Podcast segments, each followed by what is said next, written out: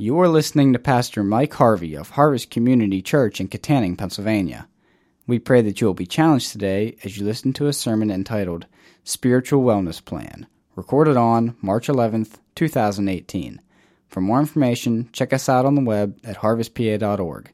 Let's join Pastor Mike as he preaches. How many of you guys watch the Winter Olympics? Any show up? No, not very many. You know, I was really bored by the Olympics this year. I don't know if it was ABC's coverage of the Olympics or, or what it was, but they were just kind of lackluster to me. And it wasn't because the Americans didn't win uh, more medals than that team that wasn't Russia but was Russia. Um, I am more excited, though, about the Paralympics. How many of you re- realize that following the Olympics, about a month later, a month later, they have the Paralympics? How many of you have ever seen the Paralympics on TV? A few hands. It starts today, by the way. And it's going to be televised. I think it's going to be televised a little bit more than normal. So I want to encourage you to check it out. Those athletes I really admire. I really admire all athletes because I used to aspire to be an athlete until uh, I got arthritis in my toes and. Uh, a bunch of other things happened. I don't aspire to be an athlete anymore. It's one thing to be an Olympic caliber athlete when you have all your body parts. It's another thing to be an Olympic caliber athlete when you don't have when you don't have the body parts that you and I uh, uh normally accustom uh, normally associate with athletes, right? Hands, feet, legs. Some of these folks don't have those appendages, and they they manage to uh, compete on an extremely high level.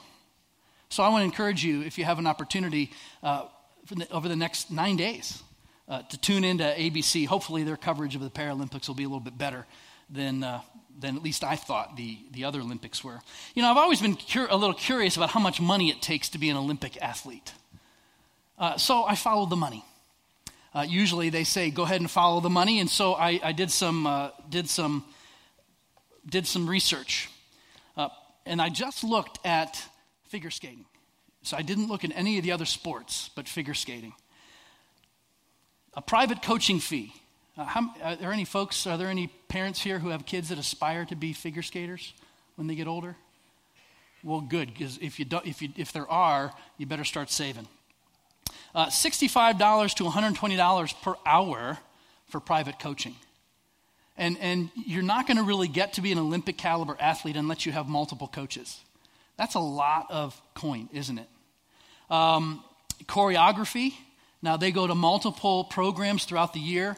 Choreography for each program is anywhere between $1,500 and $2,500 for, for each program they go to. Figure skating outfits. Now, this really surprised me because it just looks like a bathing suit with some fringes and some tassels.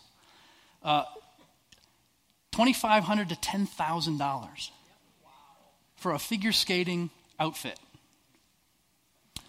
Uh, skates, 800 to $1,000, and that doesn't include the blades. Blades are extra. And you know you're going to go through multiple blades because you're doing all these jumps and spins and you're landing on the ice, the hard ice. Um, blades are going to cost you another $1,000 per pair. Blades alone. Add travel costs, physical therapy, conditioning services, you're looking at between $35 and $50,000 just for that. 20, $250,000 to $300,000 on average a year that a family will pay for their son or daughter to pursue athletics. That is, that's really outrageous to me. And, and add the pressure, add that pressure. You've got parents who are paying a tremendous amount of money. They're, they're waking up at four, four, 3, 4 o'clock in the morning to get their kids to ice time, or, or sometimes even late at night, 1 o'clock, and driving hours. You add all those things together, no wonder there's so much pressure. No wonder there's so much pressure and temptation to take performance enhancing drugs. No wonder we have a, a whole Olympic team uh, dealing with a doping scandal because there's a tremendous amount of pressure uh, involved in the sports. For you and I, though, uh, it's just easier to go buy that golf club that's going to make us hit like Tiger Woods, isn't it? And, and you've all seen the infomercials, haven't you? With just 27 payments of $300, you can have this driver that's signed by Tiger Woods, and you'll hit just as far as he will. How about basketball shoes. You'll, you'll dribble and you'll shoot like Steph Curry.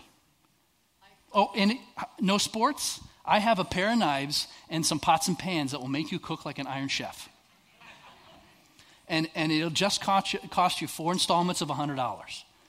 But we give into that, don't we? We are suckers for that stuff because we really want uh, things quick. We don't want to take the effort and the energy to really learn what's involved in golfing, to really learn what's involved in shooting like Steph Curry, or maybe even cooking.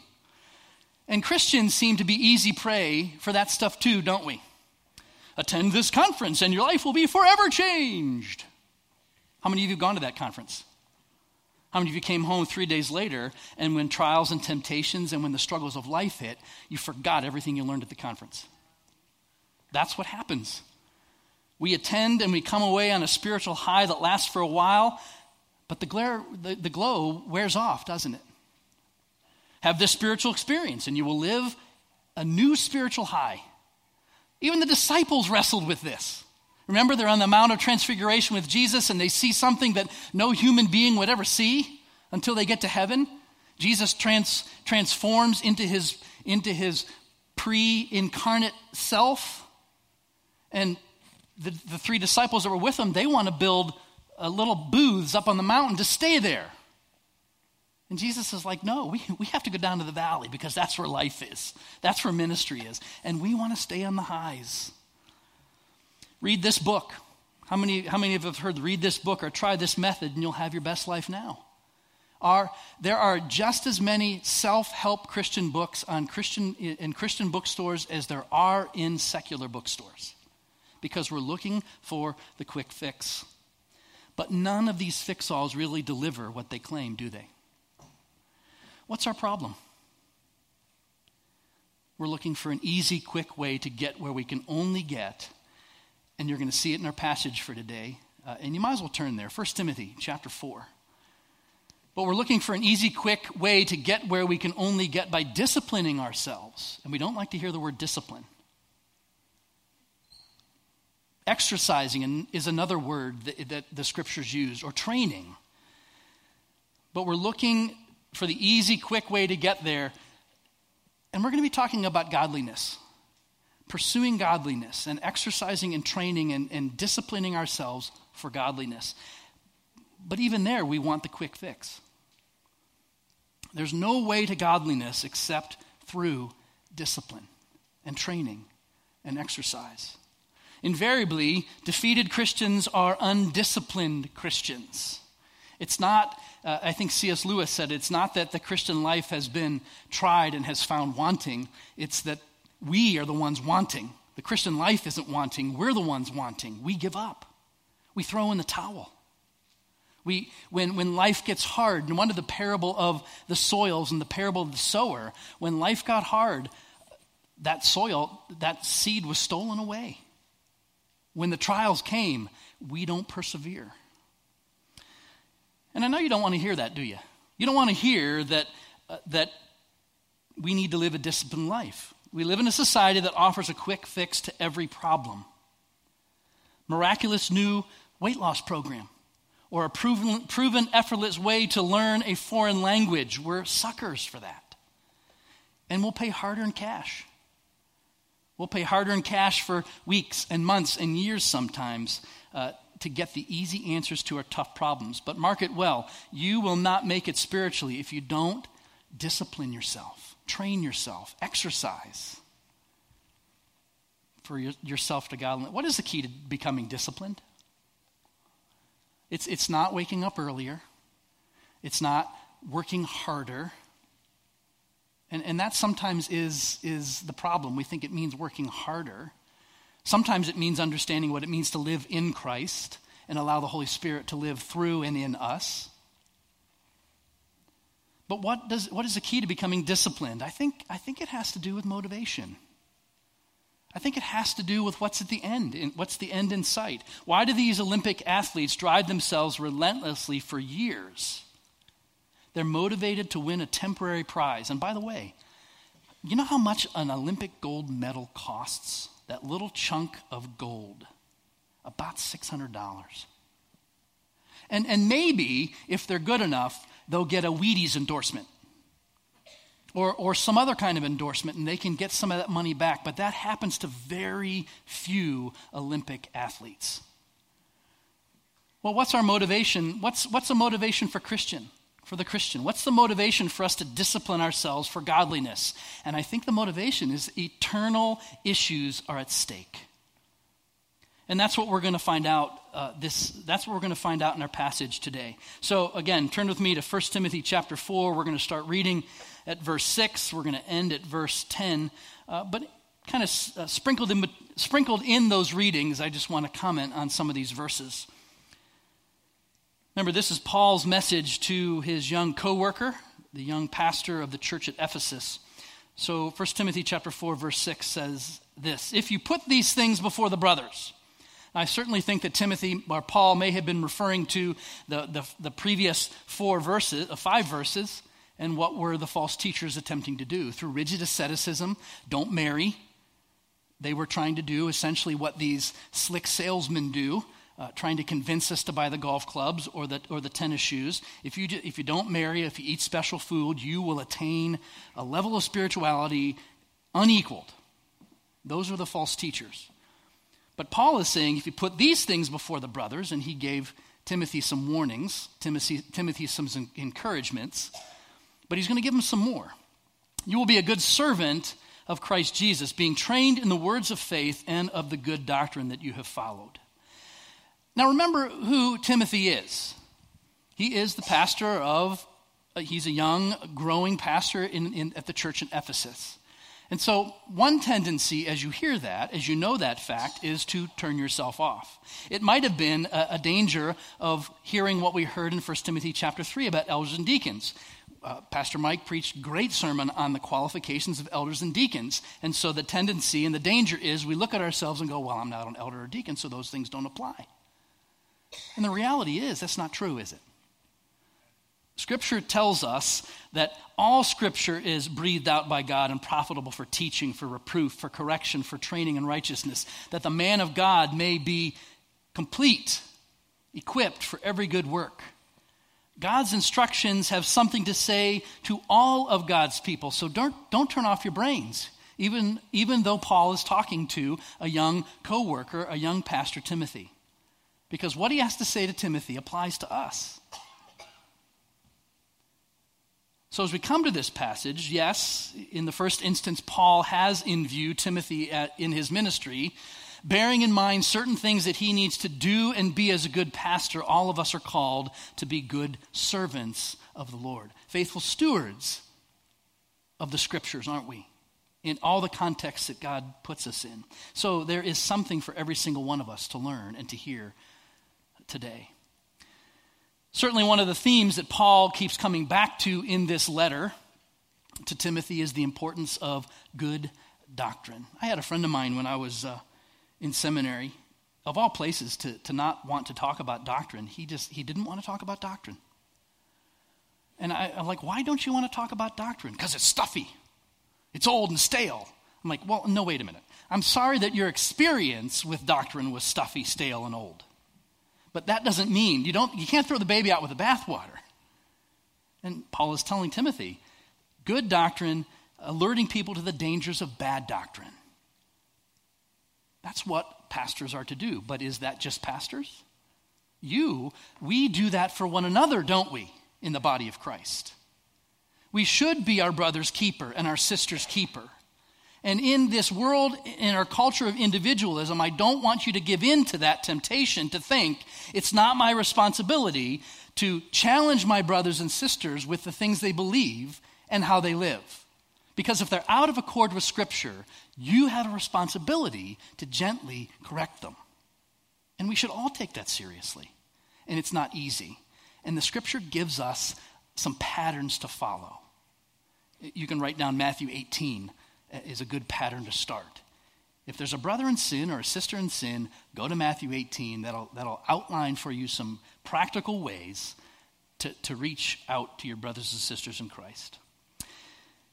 But Jesus, Jesus tells us in Matthew 7 15 and 16 Beware of false prophets who come to you in sheep's clothing, but inwardly are ravenous wolves. And he told us how we'll recognize them. And this really leads us to our first point on your maps. What we believe shapes how we behave. In fact, I believe that what we believe is fleshed out in how we behave. If we don't behave in certain ways in accord with how we believe, then we probably really don't believe it. If it doesn't change the way we behave, do we really believe it? If, if, if I didn't do anything nice for my wife, if I didn't, if I didn't care for her, if I didn't care for the house that we live in, how would she know I love her? Because it's easy to say those things, right? It's easy to say, I love so and so. It's not as easy to flesh that stuff out, is it? But that's really where the test is, is as you're fleshing it out. So, behavior, recognizing imposters is not easy, but Jesus tells us to look at their fruit. And particularly the fruit in Timothy he calls us to look for. If you're questioning what the fruit we need to look for in our leaders is the qualifications for elders and deacons. That's how you know you've got good leaders, good servants in your midst. Look at their lives, look at their families, look at their repute in the community. Those are the fruits. And then there's the fruit of the Spirit love, joy, peace, patience, kindness, gentleness, self control, goodness. Are you seeing more and more and more of those fruits in your own lives? Spiritual leadership is moving people onto God's agenda. That's Henry Blackaby, by the way. Tom Landry said this The job of a football coach is to make men do what they don't want to do in order to achieve what they've always wanted to be. And I think that's very similar to a pastor to a servant. You, you all want to be like Christ, but you're not willing to do what it takes to be like Christ. And, and so we need people. But there's the warning in that is those who preach and teach need to be reminded of this regularly because sheep bite. You bite. You bite when you don't like what you've been told to do. 1 Timothy uh, verses 4, 7, uh, chapter 4, 7, and 8. Paul continues, have nothing to do with irreverent, silly myths. Rather, train yourself for godliness. And there is the counter to the false teachers. The false teachers were sowing all of this disunity, this discourse. They were, they were sowing uh, silly myths and irreverent myths. Don't marry, eat particular foods, celebrate certain festivals. But he says, rather, train yourself for godliness. For while bodily training is of some value, godliness is of, godliness is of value in every way, as it hold, holds promise for the present life and also for the life to come. Paul doesn't keep us in the dark about his opinion regarding false teachers or false teaching. He calls them irreverent, silly myths. And there are a load of them today, aren't they? There's loads of irreverent, silly myths. You don't hear much of Rob Bell anymore unless Oprah's talking about him. But Rob Bell denies hell. And it's interesting, Jesus talks a lot about hell. Rob Bell is teaching a silly myth. Uh, Benny Hinn and Creflo Dollar, and I, I hope that I'm touching a nerve because I know maybe some of you listen to these guys or watch them on TV. They teach, they, their teaching on the Bible is all about getting rich, not about Jesus. They teach silly myths. Avoid them. Sarah Young, author of the book Jesus Calling, claims that her book contains the very words of Jesus. Now you might say, well, what's wrong with that? That is one step away from saying it is the words of Jesus. It contains the words of Jesus. Not all the words are Jesus's, but some of them are Jesus's. She's teaching a silly myth. Avoid her. Joel Osteen teaches not about Jesus, but about happiness and prosperity. Avoid him. These folks are serving spiritual junk food. Stay away from the spiritual junk food. And if if Paul doesn't if Paul doesn't want to drive this home once, he's going to drive it home seven times in 1 Timothy, six times in seven in 2 Timothy, and three more times in Titus. He was concerned about false teachers. And while he has serious concerns for false teachers and false teachings, he's just as concerned about making sure that Timothy is spiritually equipped, equipped in counterterrorism. Because that's, that's how we need to fight against this false teaching. Train yourself for godliness. That's being equipped in counterterrorism. Other versions translate it discipline or exercise. And for Paul, the opposite of the controversies stirred up by the false teachers is godliness. And I know that we have some folks that work out here, and they work out regularly. I try to work out. I don't know what gets in the way. I know what gets in the way. I'm lazy. That's what gets in the way. I'd rather curl around my pillow than get up and go push weights. But I need, I understand the value of exercise. And Paul is not despising bodily exercise. He's making a comparison between bodily exercise and spiritual exercise.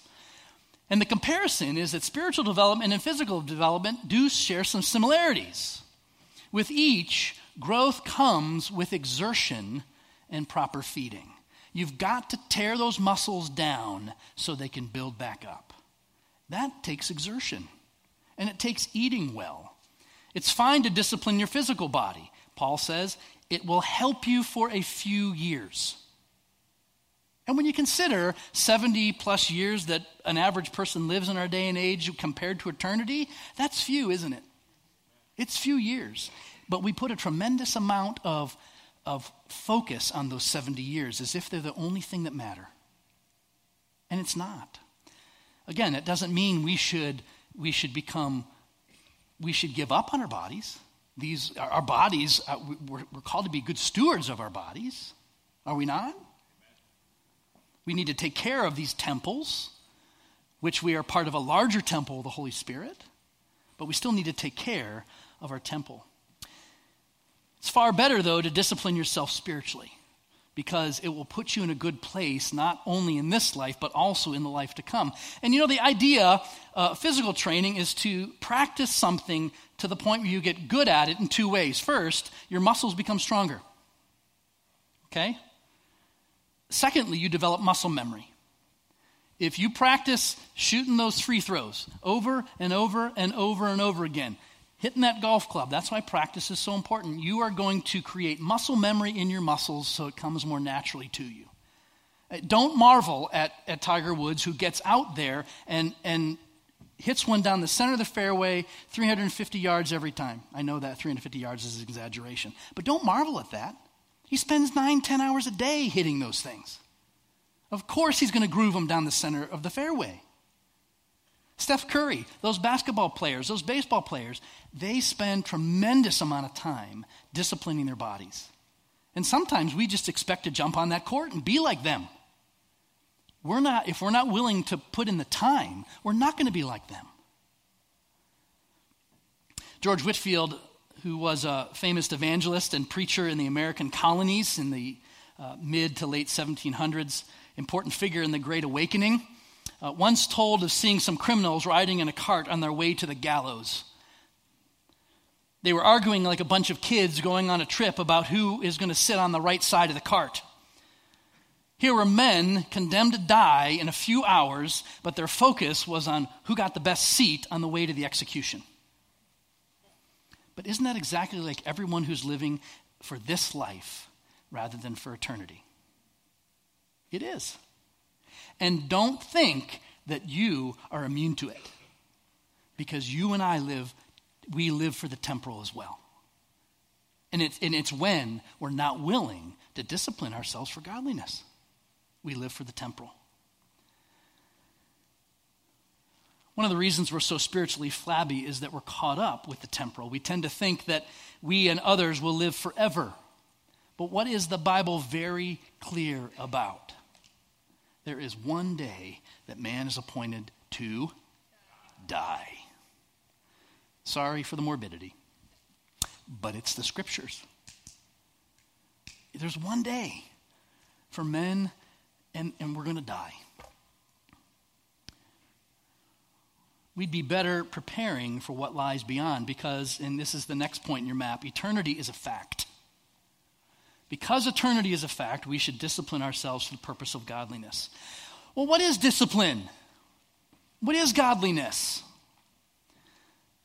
Let me answer those two questions, and I just want to camp here for a little bit, and then I'm going to give you a couple applications, and then we'll call it a night. I think here's the first thing that discipline is discipline is an ongoing process, not a quick fix. It's an ongoing process, it's not a quick fix. You are going to be working at discipline, spiritually speaking, until you die. Th- that's just the reality. In Philippians chapter 3, verse 11 through 14, Paul says, and he's talking about, he, this, these verses are following uh, Paul saying, I want to be like Christ. I want to share in his sufferings, uh, share in his resurrection. And he says, Not that I have already obtained this or I'm already, already perfect, but I press on to make it my own. He presses on. Paul uses athletic analogies and wrestling analogies and, and hard work analogies over and over and over again in the scriptures, soldier analogies. And, and he had those soldiers, uh, those Roman soldiers were well trained.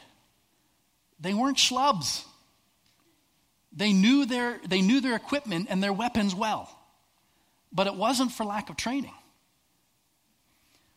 But Paul goes on in Philippians 3, he says, But one thing I do, he says, Brothers, I don't consider myself to have made it yet. I haven't made it. You haven't made it. We, we are on a journey. But he says, Forgetting what lies behind and straining forward to what lies ahead, I press on toward the goal for the prize of the upward call of God in Christ. Are you pressing on? Are you pressing through those struggles and difficulties? Or are you given up? Have you given up? Have you said it's too difficult? And you've turned to, to another substitute to fix the problems? Because that's really where addiction comes from. It, it, it's, it's turning to something else as a substitute for what God has for us. Here's the second thing that discipline is it involves hard work. Discipline doesn't come naturally, does it? Uh, none of our children were born disciplined. You had to tell your kids not to touch things. You had to tell your kids not to run over to the steps. You had to tell your kids not to stick their fingers in light sockets. You had to tell your kids not to touch the stoves. You had to discipline them. And some, yeah, I know there's some value in, in, in child proofing our house, but you know what? Sometimes it might not be a bad idea to let them stick their finger in the socket. They'll learn really quick that dad was right. Right? Dad was right. I shouldn't stick my finger in the socket, or I shouldn't touch the stove when it's hot. I know, I, I, I'm looking out and I'm thinking maybe some of you already did that.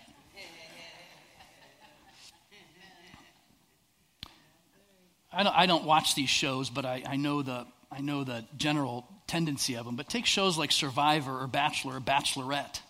When you stick a bunch of people in a room, you stick a bunch of people on an island together, you stick a bunch of people in a hotel together, they're going to do what comes naturally to them. And if anything, these shows are laboratories of human sinfulness, greed, lying, and cheating.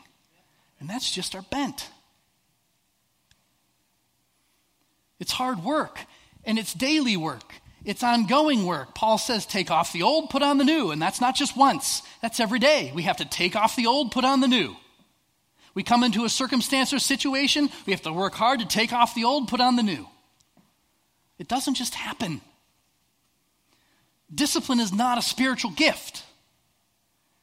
To exercise discipline means acting against what naturally comes naturally because you have a higher goal.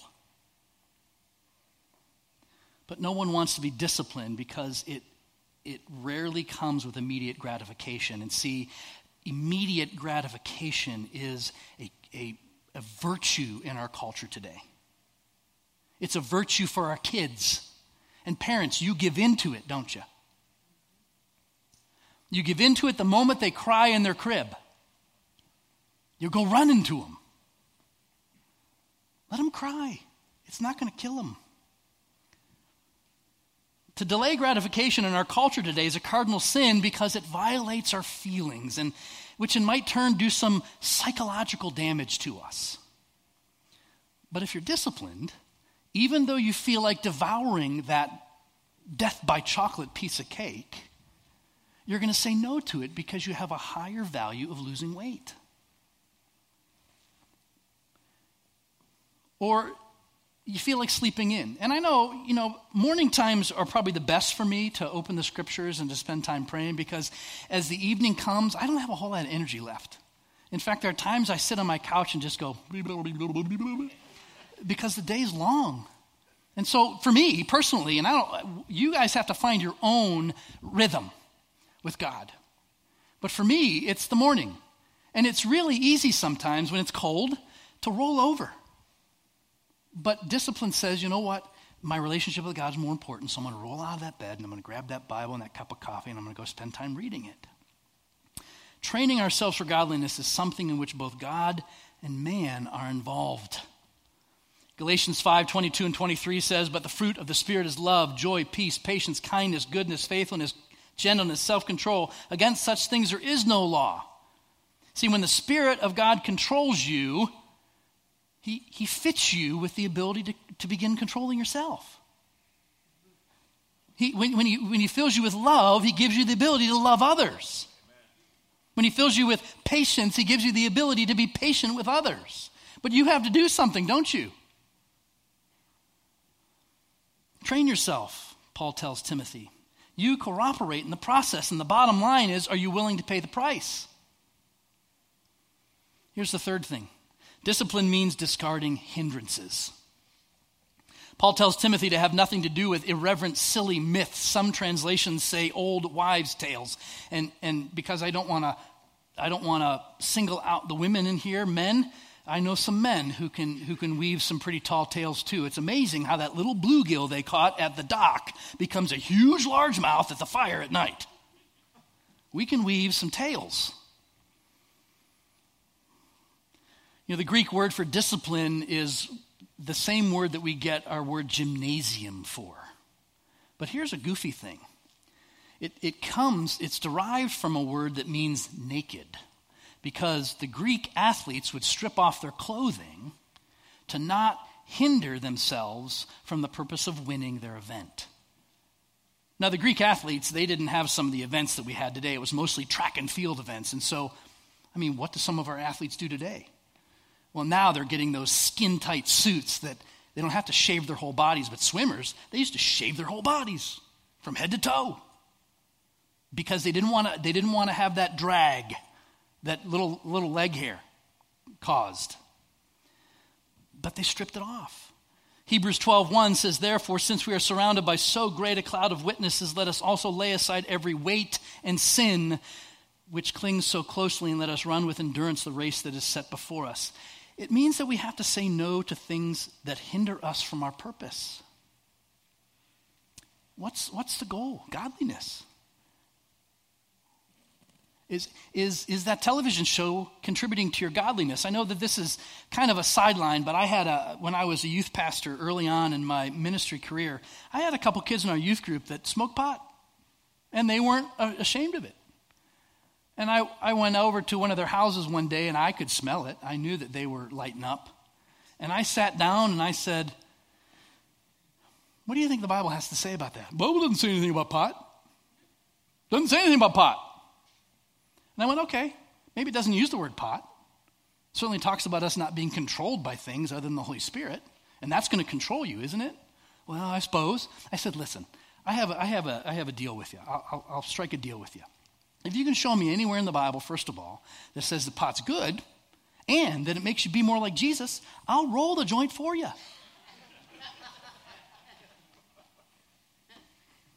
Didn't happen. it didn't happen because you, you got you to throw it away. It doesn't contribute to the purpose, it doesn't make you be more like Jesus. If there's anything in your life, and I'm not going to try to outline that for you, you've got to figure that out in your own relationship with your Father. What are those things that you keep in your life that, that hinder you from becoming like Jesus? Get rid of them, lay them aside because they're demotivating you. They're, keeping, they're taking your eyes off Jesus and on something else that isn't going to, to, to get you where you're going. So do a little inventory. Fourth, discipline means keeping your eyes on the goal. And again, what's the goal? From this passage, is godliness. And godliness is this. If you were to write down a definition of godliness, it would be simply this to have the character and the attitude of God. Another word for godliness is godlikeness. To have the character and the attitude of God. Would anybody say that's a worthy goal? To have the character and the attitude of God? To a certain degree, you already have that. Because Scripture says you have the mind of Christ. if you're a Christian. But you can't, you, you still have to work at it. You still have to take off the old and put on the new. Why? Because even the Apostle Paul in Romans 7 said, you know, the very thing I, I want to do, I find myself not doing it. And that, what I, that, that which I don't want to do, I do. And there's this battle, this wrestling in each of us. And when's that wrestling going to stop? When you die and go to heaven. You're never going to be perfect this side of heaven. You're always going to have to wrestle. But it means keeping your eye on the goal. And again, Paul says that some physical exercise has some value, but not much eternal value, does it? The second part of Hebrews, uh, second verse of Hebrews 12, what does the writer say? But fix your eyes on Jesus, the author and finisher of your faith. It's not up to you ultimately to finish your faith, He's going to finish it for you.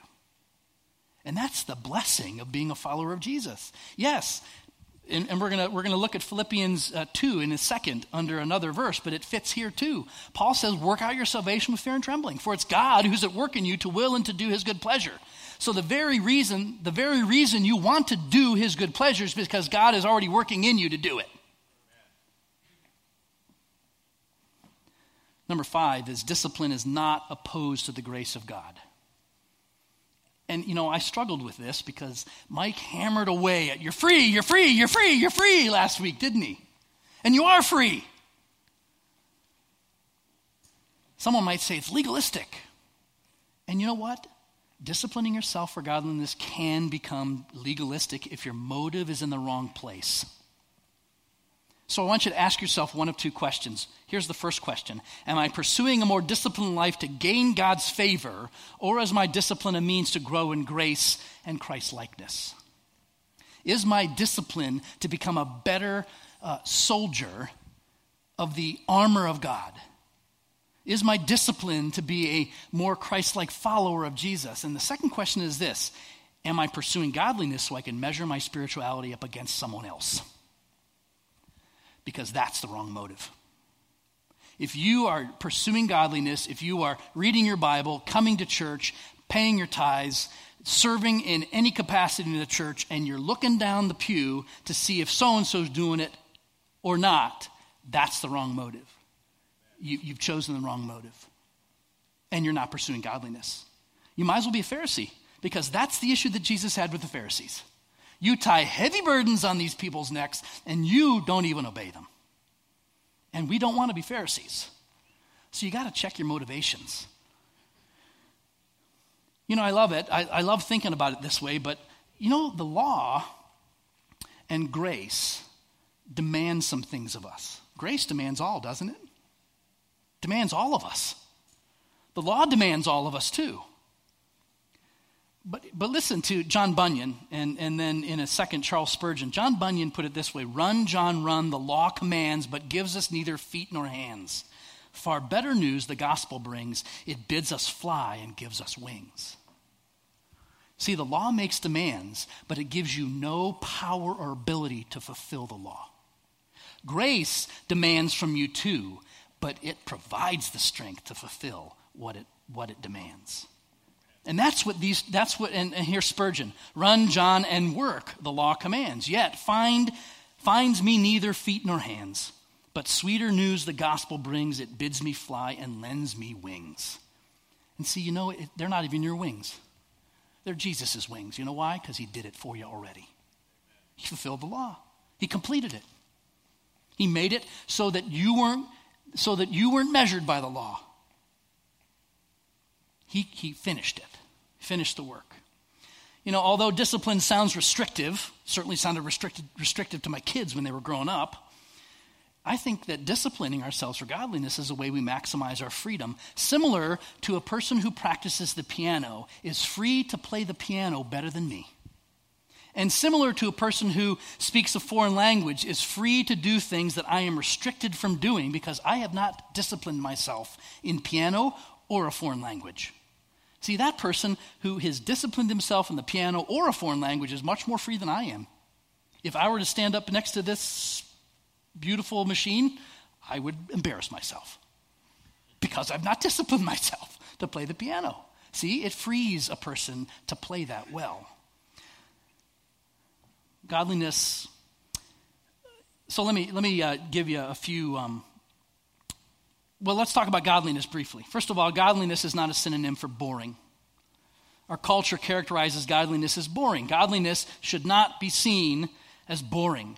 What godliness should be is a God oriented living that flows out of an attitude to please God. There are a few verses I want to draw to your attention Romans chapter 12, verses 1 and 2. And I'm going to highlight a few words in these because I think this summarizes what being godly means. Romans 12, 1 and 2, it says, I appeal to you, therefore, brothers, by the mercies of God, to present your bodies as living sacrifices, holy and acceptable to God.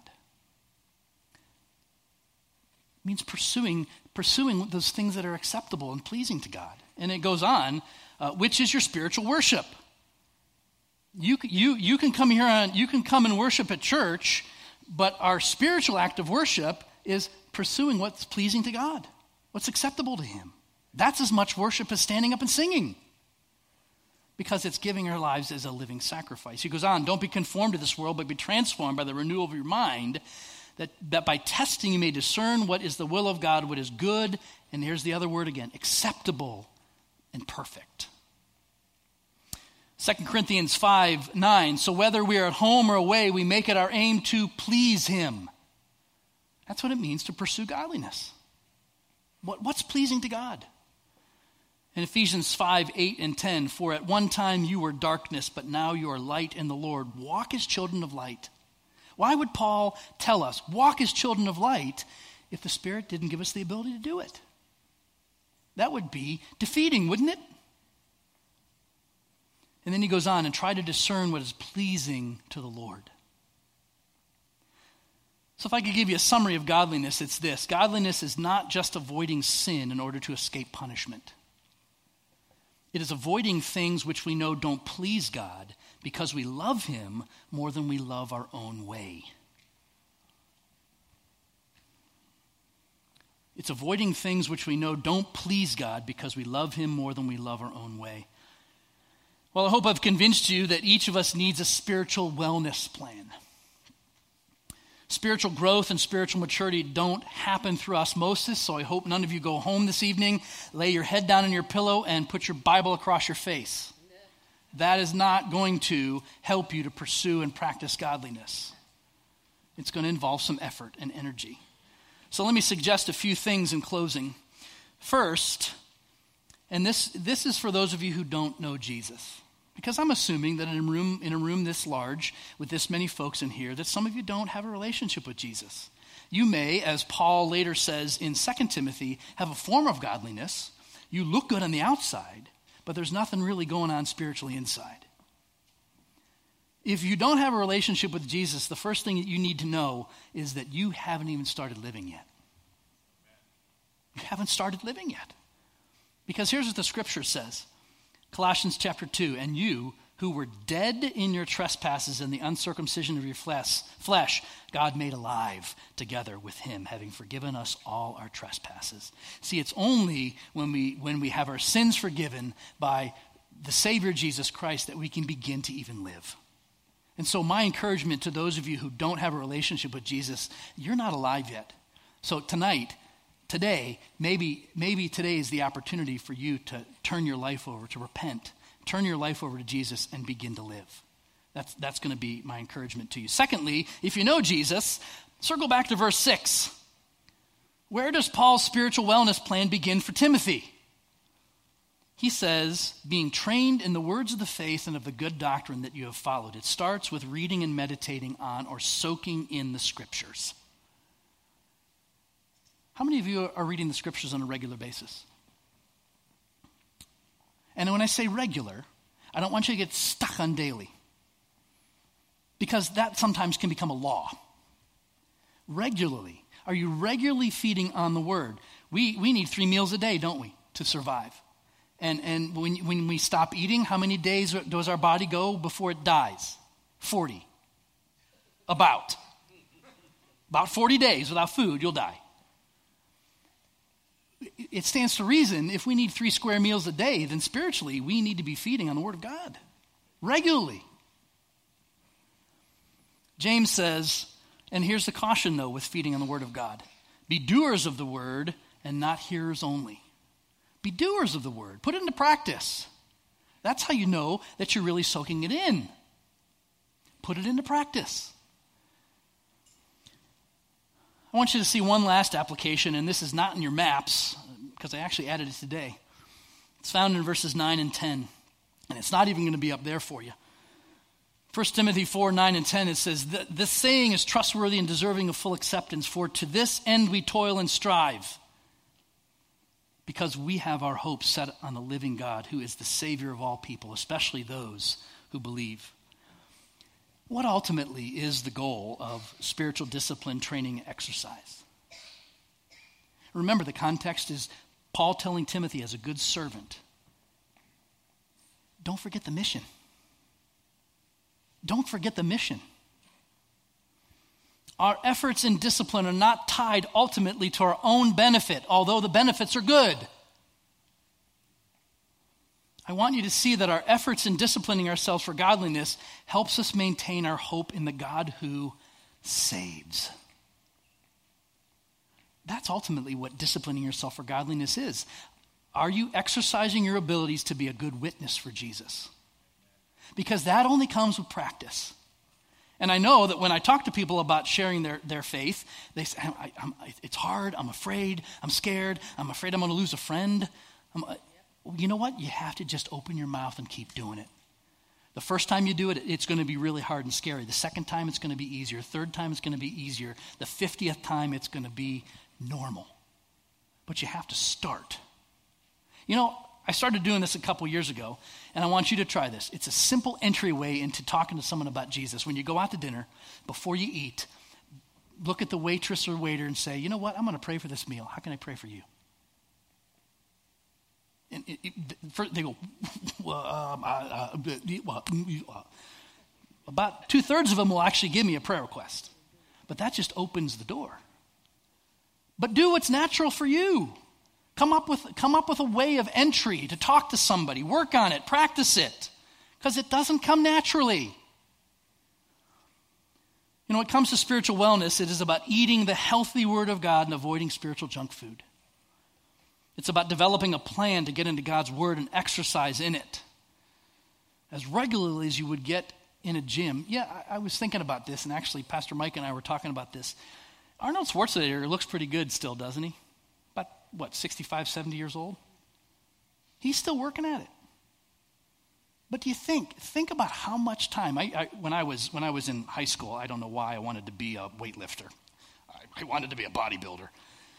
I, I had all the muscle books. I read all of his books. He, he would go to the gym nine, ten hours a day. And he would ride his bike when he lived in Austria. And he worked out so hard sometimes he couldn't ride his bike back home because he couldn't get on his bike. He had to have his friends take him home. Think about how much time he spent in the gym. And here's the reality he's going to die. And all that muscle isn't going to do anything for him in heaven. It's not going to do anything for him in hell either. So, if you're like me, and, and muscle really doesn't matter much anymore, I want to stay healthy. That's important to me. But I'd rather invest more of my time in doing the work of the kingdom. And that's what I think that we need to focus on as we move forward. This week, I want to challenge you to start a plan for spiritual wellness. Thank you for listening to this sermon from Harvest Community Church. We invite you to join us at any one of our four campuses located in Kittanning, Petrolia Valley, Indiana, and Freeport. For more information, check us out on the web at harvestpa.org.